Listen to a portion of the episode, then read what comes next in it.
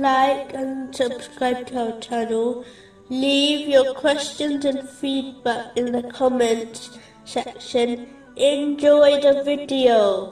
Moving on to chapter 81, verse 12. And when hellfire is set ablaze, The thing to remember is that, in reality, each person who will end up in hell takes the fire which they will encounter in hell with them from this world in the form of their sins. When a Muslim engraves this reality into their mind, they will observe each sin, major or small, as a piece of unbearable fire, the same way a person avoids fire.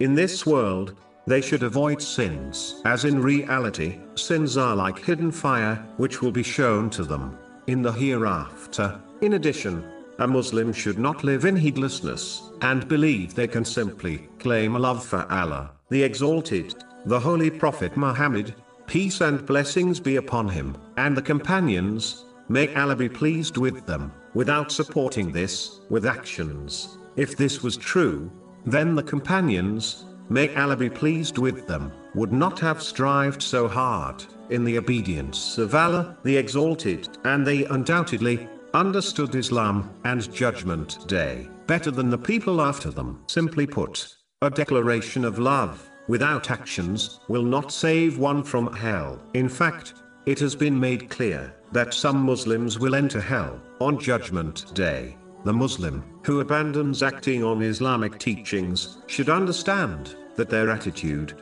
may cause them to lose their faith before their death, so that they enter Judgment Day as a non Muslim, which is the greatest loss.